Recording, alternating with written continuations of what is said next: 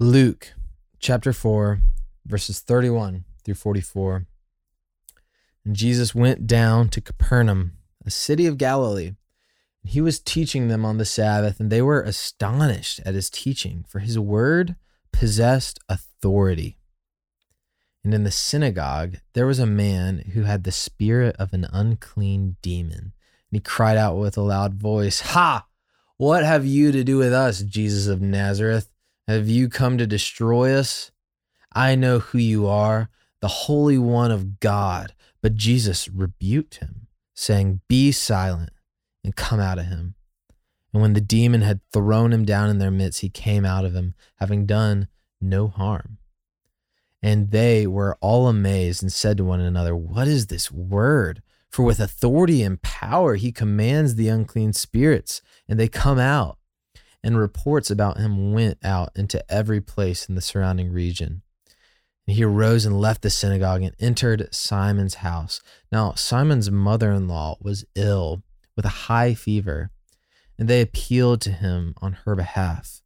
He stood over her and rebuked the fever, and it left her, and immediately she, re- she rose and began to serve them.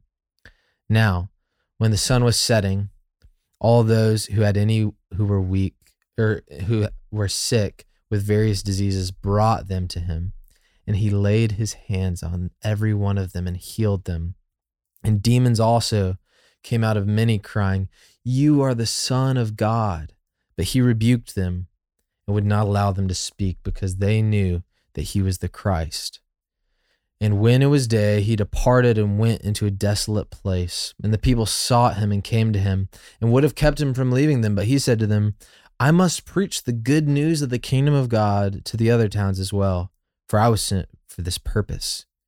And he was preaching in the synagogues of Judea. This is the word of the Lord.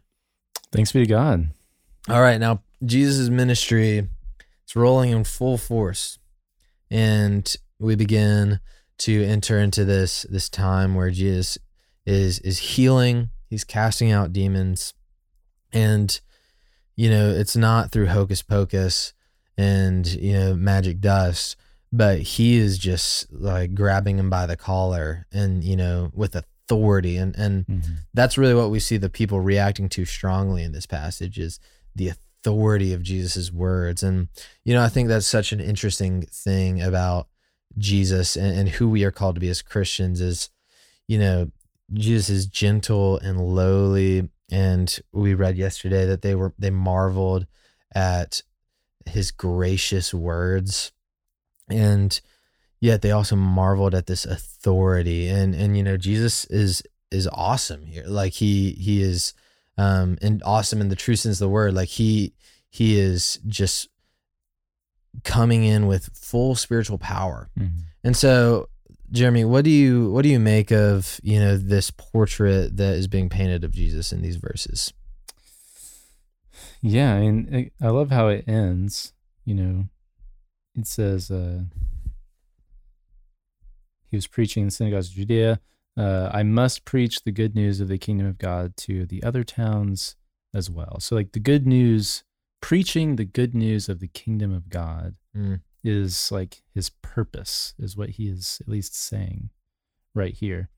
And and so it's kind of interesting to like take that and then look back at like what we just read mm-hmm. and and what do we see the proclaiming the kingdom of god like doing? Mm-hmm. like what's what what is happening there? And then and then i think from there we can say well then what can we learn about this kingdom that he's proclaiming about? Yeah. Um and of course there's there's authority associated with it which is it's a kingdom right? So that surely there's authority but it's amazing to see how like the authority of god's kingdom does have authority on earth. Um, mm-hmm. and and it has authority to go against evil spiritual forces. He has authority to heal.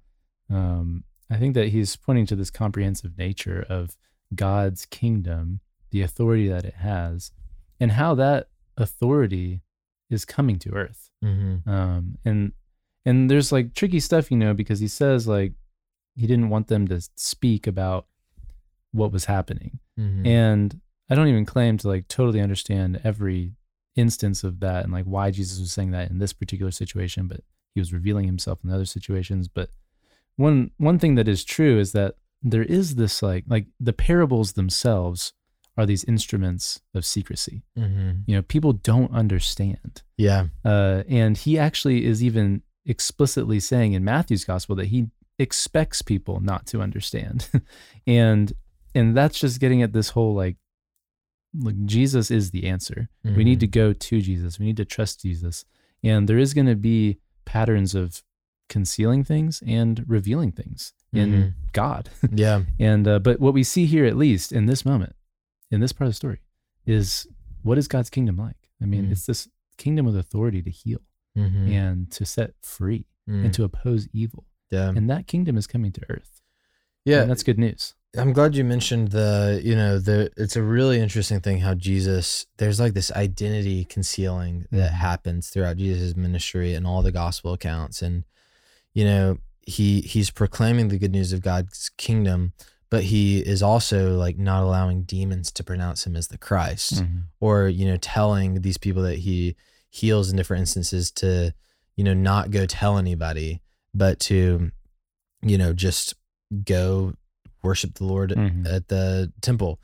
And you know, there's there's a lot to be said there and there's a lot of mystery there.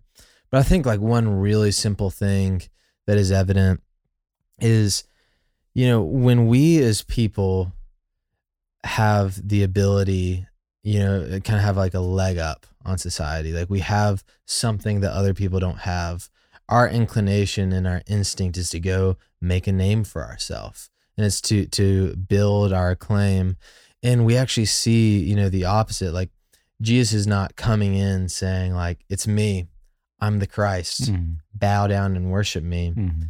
But you know he he works in these like mysterious uh, backward seeming ways so much so that you know like there's actually friction with like peter and some of the apostles later on because like they want jesus to be have better pr and to be like more of Yeah. a you know outward like campaigner Mhm. and that's not how how jesus works and you know i think the parables thing is such a good example is you know the lord taught during his time on earth he he taught primarily through telling these stories that were not totally clear Mhm.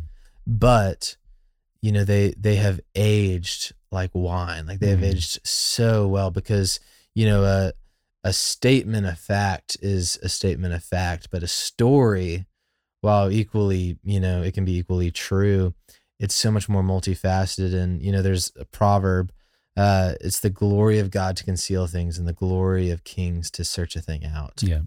and so we we see that going on and you know Jesus is, is building this ministry but it's not building his acclaim among men but he actually you know he wants to keep going and he's Mhm. on purpose to proclaim the good news to the people of Israel who sit in darkness and so Mhm.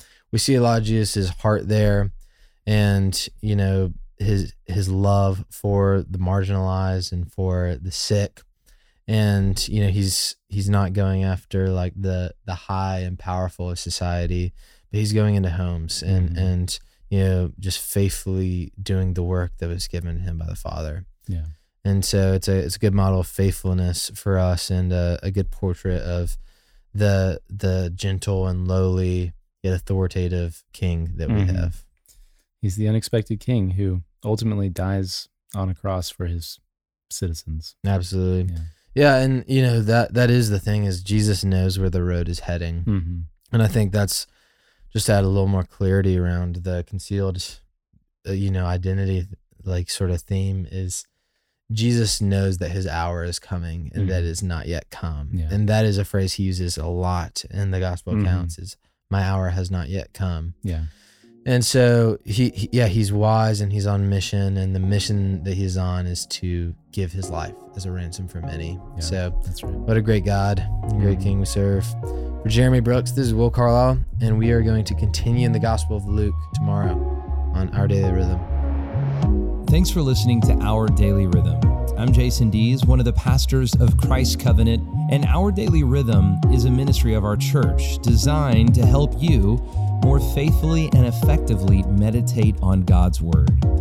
If you ever have a question for us about one of our Bible readings or one of your own Bible readings, please don't hesitate to text us at 404 465 1737. Again, that's 404 465 1737. Or email me directly at jason at christcovenant.com. We'll meet you again tomorrow for our daily rhythm.